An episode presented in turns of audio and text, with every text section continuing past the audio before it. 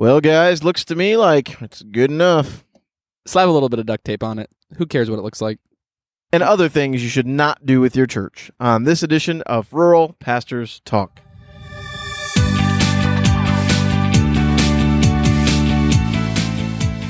Thank you for joining us on this episode of Rural Pastors Talk. My name is TJ Freeman. I'm a rural pastor, and I'm talking to. Hey guys, I'm Pastor Joe Wagner. I am also a rural pastor from Wellsboro, Pennsylvania, and kind of talking to. Hey guys, I'm not a rural pastor. I am, however, a pastoral assistant, And you're rural, and I'm and rural. you're talking. I am. I'm Joshua McLaren. Hello. We're coming to you here from Wellsboro Bible Church, and we're so glad to have you along as we talk about the fact that good enough is not always good enough, especially when it comes to shepherding the flock of God. So, what happens when, as pastors, we get a little too comfortable? We maybe get complacent in the church we're leading, or we get so busy and overtaxed that we can't really do things with excellence. How do we handle it when our church becomes program driven and you're just trying to achieve what the program calls you to do? Or when we're too motivated by metrics and we're just chasing the numbers all the time? What do you do in the church when it just feels like, uh, I'm tempted to say in this case that good enough is good enough? You guys ever run into this? all the time. I am so busy. Sometimes it just gets to, oh, let me get this done. Right? I have to war against that temptation quite a lot. It just seems like there's not enough hours in the day sometimes to devote to what we really devote to. There's so many important things to do. So I need to take a deep breath and really focus and do an excellent job on each thing that I do. Josh? Yeah, you guys are. You guys have been running the race for a while. I've only been in it for a year, and it was almost instantaneous that I felt that temptation to be like, I have all this stuff to do, so I'll just half-heartedly do all of it.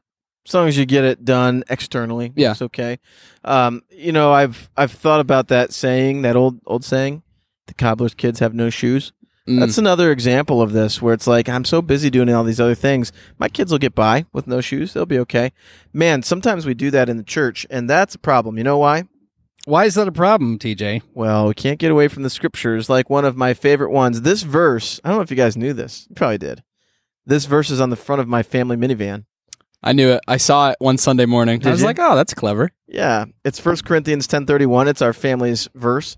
Whether you eat or drink or whatever you do, do all to the glory of God.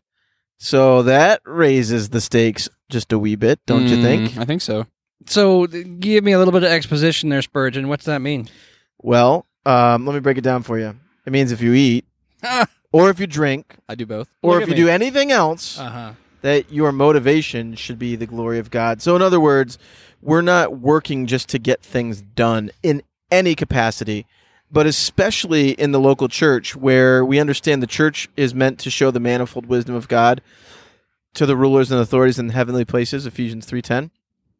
So, we're we are making a statement through the way we operate as a church that has God's glory attached to it. So not only in all areas of life should we strive to do it for the glory of God and not our own good, our own effort, or whatever.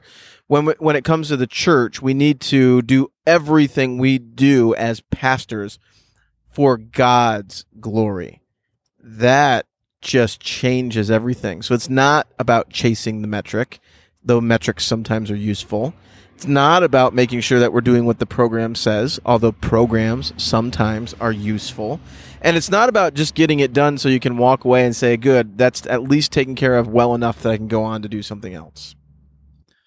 Or Colossians three twenty three. Whatever you do, work heartily as for the Lord and not for men. Mm, right there, same theme. So we are working under the Lord, and we know that. I mean, we're called by Lord, the Lord. We're qualified by the Lord. We're equipped by the Lord to come into the service. He gives the church the gift of elders, of pastors, teachers, and um, so we're we're we know that getting into this, but day to day, kind of in your daily grind as a pastor, sometimes I think we we sadly lose sight of that. So you can kind of get into that situation where one classic example would be the church building starts to fall in a little bit of disrepair or or clutter. So you kind of you walk by that box sitting in the corner 50 times and you forget about it. You don't even see it there. Um, nobody's dusting the plants anymore because you're not thinking about those. Um, for us, you know, we had this back porch that just looked bad for a long time, and then we had that pastors conference, and we were like, "Hey, we should do something about that." um, I think sometimes maybe even in the way we prepare for sermons, this could happen. So, boy, I got called out to this thing. I had to go to that hospital visit. I had a funeral this week. I got a wedding next Saturday.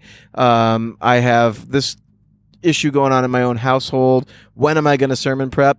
Eh, Saturday night. Eh, I'll do my best. It'll it'll be good enough. You know, I I I'll, I'll get by. I don't think I'll embarrass myself too much. Rather than saying, you know, I have this nuclear stuff that I'm supposed to communicate, the the very word of God, which is more powerful than anything in this world that I'm handling. Um, sometimes we can get slack in our relationships and we, we give just enough input into the relationships we have with our church members to get by. That's enough. I gave them a little nudge today, or I um, made sure I said hi to them on Sunday, but we're not actually investing in discipleship relationships. You're talking about the weather rather than talking about serious stuff. Correct. Yeah, good enough. We had a little conversation over a cup of coffee in the back of the church. That that was good enough for a while. Uh, instead of getting under the hood, these are the kind of things that as as rural pastors we can run into quite a lot because our time is is particularly taxed. Uh, and then if you happen to be listening as an associate pastor, you could be tempted to be working to please the lead pastor and just making sure, well, he's given me this list of things to do. As long as I get them done, as long as I check the boxes, then I'm good. And instead of doing your work under the Lord, now all of a sudden you're doing your work to please the person who gave you the assignment uh, instead of, you know, as it should be. Or if you're listening as a bivocational pastor, you might be going, forget giving all my effort to that place because I got to work 40 hours. I got my family to attend to. They're not even paying me or paying me enough. So I just need to do what I can do to get by in that case. Because that's a really big one. Um, time. Listen, guys, I I really feel like I'm a perfectionist. I really feel like the things that are very important uh, to the ministry are very very important to me. And your hair. It's And- always perfect. Oh, I have hair jealousy. Uh, um, you, you threw me off right there, but I do try to make sure my hair is just about right every time I leave. But anyway, um, we really, you got to be able to find a balance. You got to be able to figure out what you're able to do excellently, to be able to do that excellently, and maybe what you need to do is you need to delegate. Like that's one of my great weaknesses. I can only do so much and I can only do so much excellently. So maybe I need to delegate this to somebody else and have them use their gifts so that they can work towards being a great steward and working to the glory of the Lord in that area as well. Which is actually very biblical because we are called to equip the saints for the work of A ministry. hundred bi- billion percent yes. So I don't. I often will say the answer to a lot of our problems is just working harder, and that's not necessarily scriptural or biblical at all. But that's just generally how I'm geared. In this particular one, that's going to cause you all sorts of unhealthiness and heartache, and possibly even depression and despair. This one is something that really need to think this through to be able to do things excellently. So your point here would be not so much to the guy who's maybe um, just clocking in, clocking right. out. Yeah, I'm not talking to you guys. You you guys need to. You guys got your up. own issues, Yeah, baby. you know, but, but for the guy that's just um, spending 80 hours a week in both in your bivocational job and then also in your pastoral ministry, um, just weigh some stuff out carefully and uh, rest at home. Love your wife, love your family. Uh, rely on that. Uh, uh, rely on the elders that you have and the other leadership too. So help me out here, TJ, because this is one of what's really in your wheelhouse, and I've struggled with this personally. Yeah, there's a lot of tension here because um, most pastors are not slouches. It's it's not the average pastor who would be the kind of guy who's going to overlook a lot of things or um, be lazy. Most guys probably fit into what you're talking about, where there's a, maybe a little bit of a perfectionist thing. We know we're striving as unto the Lord. Um, we know that the glory of God is at stake, um, not because we can damage it, but because we want to represent it well, and we don't want to misrepresent the Lord or tarnish His reputa- reputation in our community in any way. Um, we know that souls are at stake. We are compelled to feed the, the sheep, like Jesus called Peter to do on the seashore. And so, really, the issue isn't like a laziness thing versus a perfectionist thing. The issue is doing whatever we're doing with all of Christ's strength, like he says, where, Joe? In Colossians 1 29. For this I toil, struggling with all his energy that he powerfully works within me. And that's the point, guys, is that we need to stop struggling in our own strength because that's when we start making compromises. That's when we get so focused on, I got to get this sermon done, or I got to get to that hospital visit, or I got to work through this counseling situation that we do unintentionally neglect some things in favor of the other things. So this is a call to balance and to making sure that we're doing the right things and that we're doing those things well. So to your point on delegation, you know, it's really it shouldn't be the job of the pastor to focus on making sure that things are neat and tidy. That doesn't mean that a pastor is above that in any way, and we should all be very happy to take out the trash, clean the toilet, mop the floor. But there should be, in your pastoral wisdom, some efforts made to asking some other people to do those things so that you can do the things you're called to do, which is spend time in prayer and spend time ministering the word. So, really, kind of the heart behind this particular episode is to call our brothers and ourselves to focus primarily on the things that an elder in scripture is called to focus on and to find ways to make sure the other things get done well using the the church that God has you placed within. So you're placed within a ministry context that has its own unique challenges that are different than the challenges we have, but they're we all have the challenges. And the people you have are the people you have. It's not the people you wish you had. It's the Mhm. people you have. Maybe you can't afford to hire somebody. Maybe you don't have um, a congregation full of young, strong, energetic people. Uh, Maybe you don't have any older, wiser people. Whatever. I mean, you got your own issues.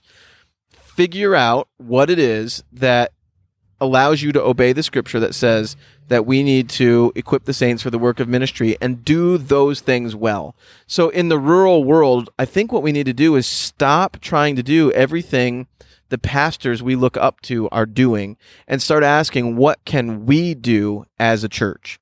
Um, what is it that as a church of our size and our location, given the people we have, we can do really well? And how can I, as a pastor, be freed up to do the things that Scripture calls me to do, so that the things we're doing are all get do, done, getting done well, and it's not all the pastor's responsibility. And then he arrives in that place where he says, not outwardly, but in his heart, good enough is good enough. As long as I have something to say when I get up on there Sunday morning, I'll be okay. As long as the building isn't falling down, it doesn't matter what it looks like. As long as a greeter gets the guests, it doesn't matter how they're treated. Uh, as long as the bathrooms have flushable toilets, it doesn't matter if they're handicap accessible. As long as you know the building doesn't smell too bad, we're okay. All of these things that we do because we're so busy trying to do everything and we're failing to equip the saints for the work of ministry that good enough becomes good enough. And that really is not an accurate view of the local church. So this isn't just stuff to think about and, and philosophical things to occupy our time. We could really apply these and, and, and build a framework around, all right, this is what I've got going on right now. So like seven different things that we've come up with uh, to help you be able to make sure that you're not just doing stuff that's good enough. Okay, so here it is. Seven thoughts effective pastors think. All right. First thought number one I am to work as if I expected the Lord to inspect my work Oof. to his glory. I, I do often think about this when I am about elbow deep into a sermon and just have had about enough and coming up dry. And I have to remember the Lord Jesus is listening to this sermon. I'm talking about him and I'm giving him the glory. I'm entering the throne room, delivering this sermon, and he is an audience of one. And that really, really, really brings me uh, back to focus on what I should be focusing on and to write that sermon uh, in his power and the power of the Holy Spirit and, and my effort to the best I possibly can. Mm, that's a really important thought. That should motivate everything we do, not out of guilt or shame or fear, but out of our love for Yeah, our Savior. I, I, I love him and I want to do this well for him. Now, when I was a teenager, I had a job at the local pizzeria, throwing some pizza pies. And Papa V's? yes, mostly I was delivering the pizza pies and other culinary delights. When um, when I was done with my shift, I had to wait until the pizza shop closed, and then my final responsibility of the night was to sweep and mop the floors. And I was the only one there. The owner would go home. It'd be like you know eleven o'clock at night. I'll tell you what, I did not want to be there in that pizza shop at 11 o'clock at night by myself, sweeping and mopping the floors. I just wanted to go home. And I remember my dad saying to me, You need to do your work as if the owner was standing right there watching you, even though you're in there by yourself. And he would always tell me, I don't care if you sweep floors. I don't care if you dig ditches. I don't care if you're the president. You need to always work in that way. And that principle fits this particular point very well because the Lord always is watching and we always are doing it to Him. He's not watching like Santa Claus who gives you rewards based on how good you are and um, takes those rewards if you fail. He is your risen Savior. He is there by your side, leading and guiding you into holiness. And he means to make you into him, his image, even through your work, doing some mundane things like that. So we need to work heartily uh, under the Lord. Which leads to our second thought, effective pastors thinks. What do you think, man, for number two? I am to work out of the joy of the Lord. If nothing else, John Piper has done a, a phenomenal job on teaching us how to have joy in the Lord. He's emphasized the importance of it through his doctrine that he's invented, identified. Uh, there's nothing new. under. Classified. Yeah, added, added a name. Classified. Yeah, um, Christian hedonism. Yep. We should just actually have a true joy in the Lord, and it makes sense. Joy is part of the fruit of the Spirit, and because the Spirit is living in us, He is most glorified when I am most satisfied in Him, satisfied in Him. Yep. we should have joy just welling up in us. So I'm not to do my work begrudgingly or stubbornly or uh, just got to do this because God's called me to this place to do this thing with these crabby people. It's no, I have a joy. I have a delight in my Savior. I want to bring glory to the one who sacrificed his life for me. I, I want to please the one who bore the wrath of God so that I didn't have to. I have been given a calling that allows me to declare the truth of the gospel for a living. What a joy that is. How kind the Lord has been to, to me in this situation. So we should do our work out of the joy of the Lord. That thought will make you more effective as a pastor. Number three. I am an image bearer. So we think back to Genesis 1 and 2. The triune God says that we that he will make man in his image, in the image of God, and we are created in his image. So when we're doing things by God's grace, he's restored us to a right relationship with him through the gospel and we're able to actually represent him well. It's as if we're being representatives of a of a king. We are. We are being the representatives of the king we're acting as the church and as individuals in the church like an embassy and we're representing Christ in what we do in our thoughts, our words, our actions, our deeds regardless of where we're at. God made us in his image and he told us to manage his stuff. Yep. You know, so we we are made in his image. We represent him wherever we go. And then number 4, I just alluded to, I am a steward. I'm supposed to care for God's things. So God made the earth. He filled it with things that were pleasing to him that he calls good, and then he's called man to steward those things, to exercise his dominion where? Everywhere. Everywhere. That's right. Even the moon. No, sorry. nice. Um, so yeah, we're we're stewards of God's stuff, and an effective pastor thinks about that all the time. I am not here to build my own kingdom, to establish my own platform, to hear "good job, pastor," to be able to sleep well at night because I think I've done a job well done. I am here as a steward, an under shepherd. In this case, in case of the Church of God's people, and Mm. that really informs the way we work. And then, fifthly, Remember the thought. I need the input of others. There is safety in the, an abundance of counselors. Um, receive constructive criticism. Other folks, uh, especially other elders, other church leaders, um, other members of your church might have a different way of looking at things that it's a, a better or, or more true or right way of looking at it than what you do. So humble yourself a little bit and, and ask them for their help and their opinion on something like, Hey, what is the foyer supposed to look like? Hey, The how what? should we do that? That was this the French. France. This is the French pronunciation. Foyer. of the Shall I get you foyer. a baguette, I like. I like it. I like it. Yeah, so How about that French fry? get the input Those are actually Belgian. of others. That is Waffles. one great way to think about that. Or good books, or from other pastors as well. if you're not hearing from others, you're probably not doing a very good job. You know, we like you said, Joe. There's wisdom in many counselors. If we aren't reading, you know, this is a secular saying, and once I used it in a sermon and got a little backlash, but I'll use it on the podcast. If you're not reading, you're not leading, and if you're wait, readers are leaders, and leaders are readers. If you're not reading, you're not leading. And I think it's true. We need to be always growing and always learning. If nothing else, we need to be just poured into the scriptures. But there are a number of other useful books. And then, like you said, hearing from your elders and other pastors. Joe, how much have we benefited from the relationship we have with each other? I am a better pastor because of your I. I know you are. Um, I'm still kind of waiting on my end, but it's okay.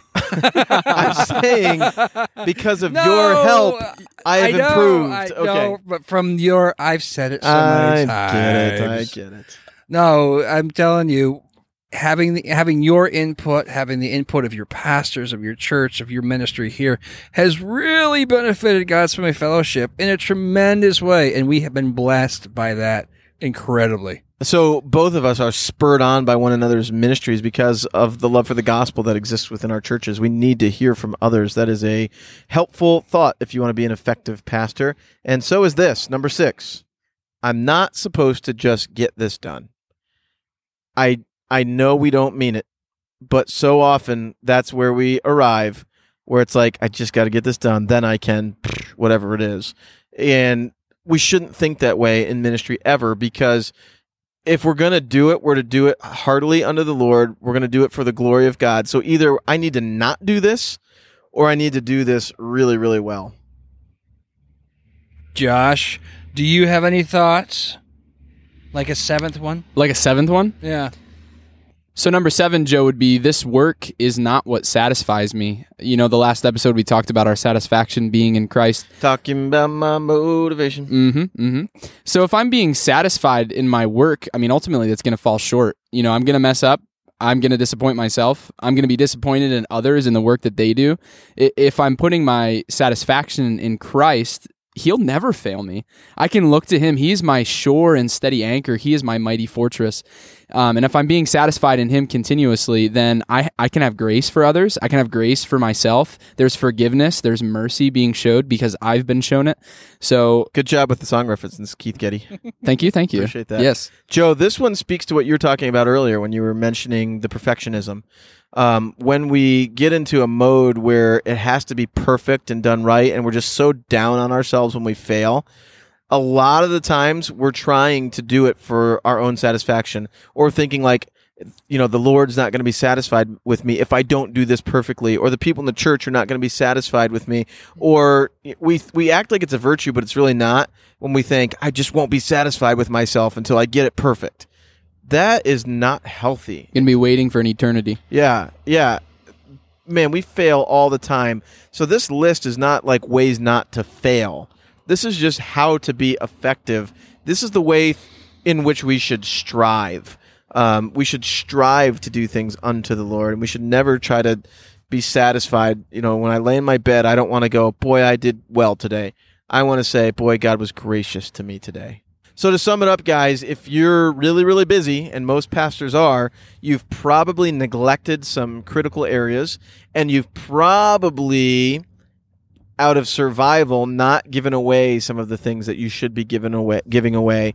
Turn to the Lord, pray for His wisdom, seek out the wisdom of your elders, talk to your congregation, um, seek their help, and serve Him faithfully in everything that you do. And with that, let's turn our attention to our inbox. Box. Boy, we're really bad at this today. I think we should keep that one. you do. I enjoyed it.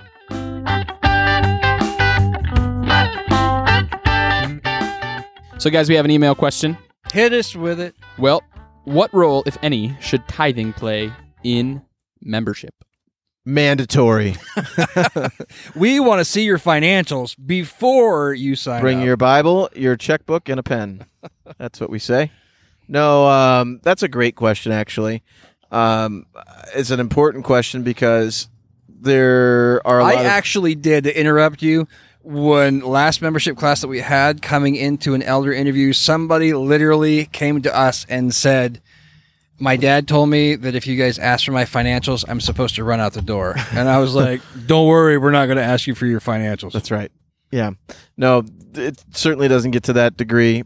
There are a lot of ways churches mishandle this. Some churches never talk about it. Some churches won't stop talking about it. And um, we need to ask the question: where, what what should it be? How, much should we talk about this specifically as it relates to membership? So we at Wellsboro Bible Church often talk about giving in terms of our members. So on Sunday mornings, we say every single Sunday, if you're a guest here, we want you to give to your own local church, not here. If you don't have a local church, we'd love to talk to you about making this your local church. But you should know that our members take seriously the responsibility to um, give so that the work of this ministry can continue on as it has since the late 1800s, 1886.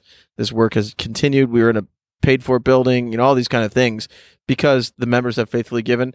And we want to see the gospel go forth in our area nation, in our world, and our members know that and they give to that. Um, we want to see people discipled. That happens in part by your giving right now as a member.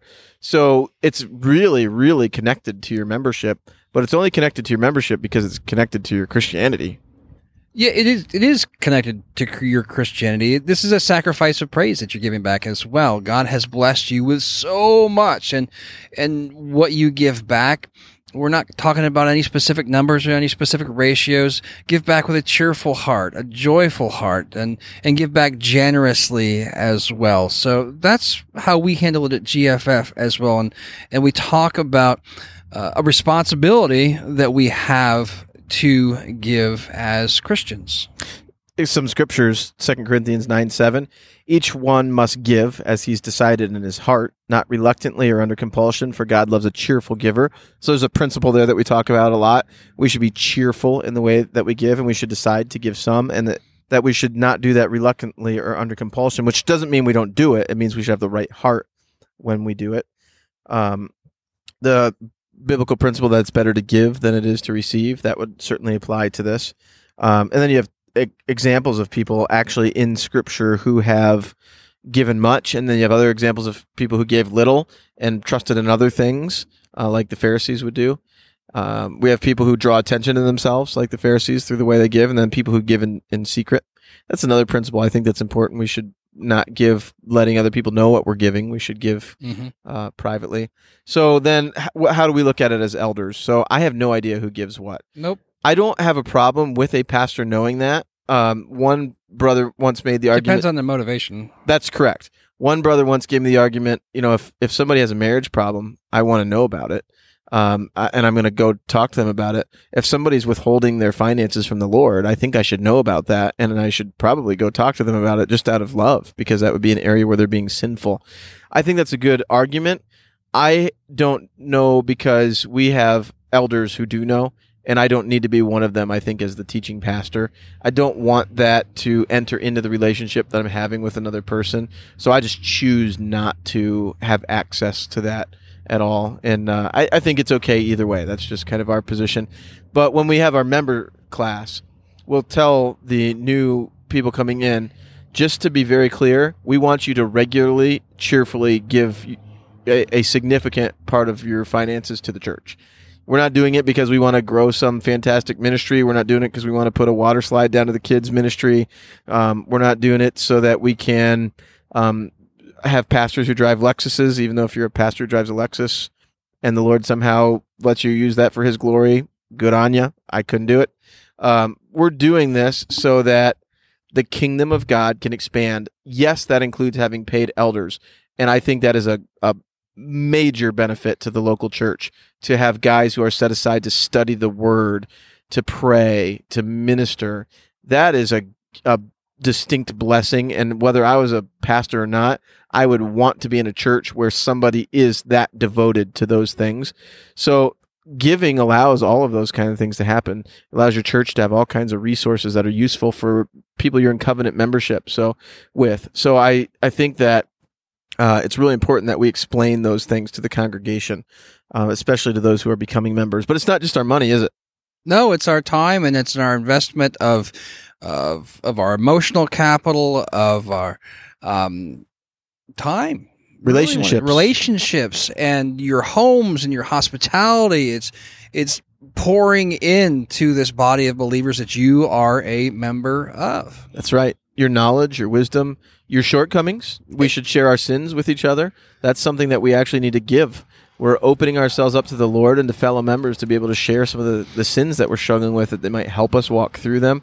Uh, that builds relationships. So that's that's relationship capital when you're willing to do those kinds of things. Even when it comes to corporate worship and how much your singing and your worship will lift up the person next to you. And when you're not there on a Sunday, how much are you slighting them? Or if you're not worshiping in that arena and area, to how much that is not encouraging them. We, we really uh, are in this not for ourselves. Like we have said a couple times in this podcast, it is better to give in all things than it is to receive. So I think it's important that we encourage other pastors not to shy away from this conversation.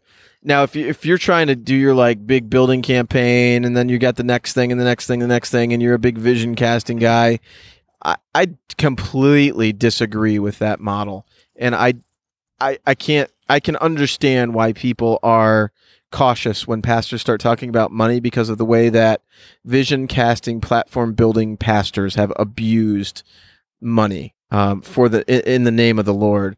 It's just it's sickening. But don't let a bad example of something cause you to shy away from that something. Just like Yeah. there's bad examples of marriage, it doesn't mean we get rid of marriage or don't do it anymore. Don't let sin steal something good. That's right. So you do it in faithfulness to the Lord, in faithfulness to Scripture. Make sure you're preaching expository sermons, and eventually you're actually going to have to talk about it for that reason. Um, but you should talk about it regularly anyway as a body. It's just an important topic. Um, God does His work through the finances of His people in many ways. That's all I got to say about that. Mato. Well done. Then we ought to move on to our top two.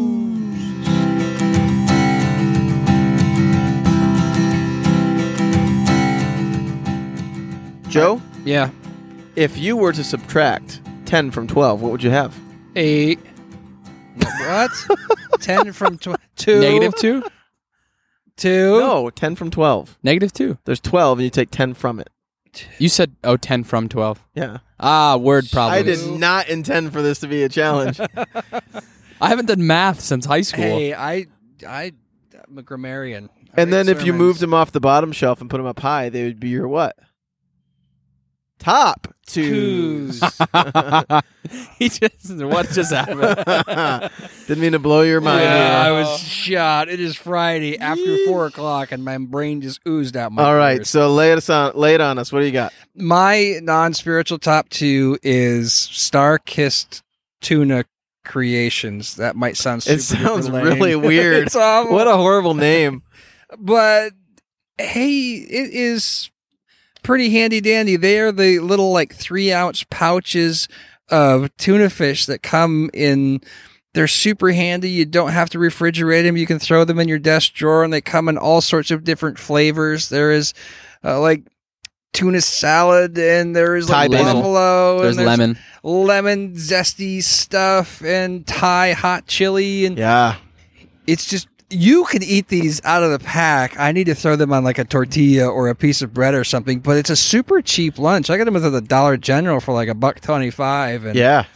Joe, you brought those on the hike, Yep, the hike. and I went home and bought some and had a tuna melt because you grilled a tuna melt on the trail. It looks so good. it was. It was really good. You toast yourself a bagel and throw a piece of provolone on there and put some Starkist tuna creations and voila. they are good. And it's, That's my second French word. Voila. are they the ones that come with their own spoon?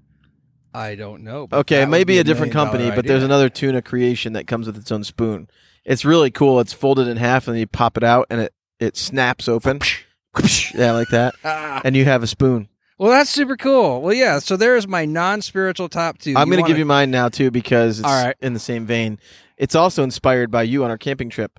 Wasabi peas. Mhm. Those peas are wasabi. Get it? not Uh, French.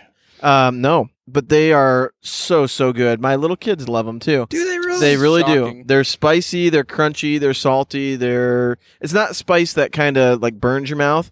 It clears out your sinuses. So it burns your nostrils. yeah, but just for a second, and then it goes away. yeah.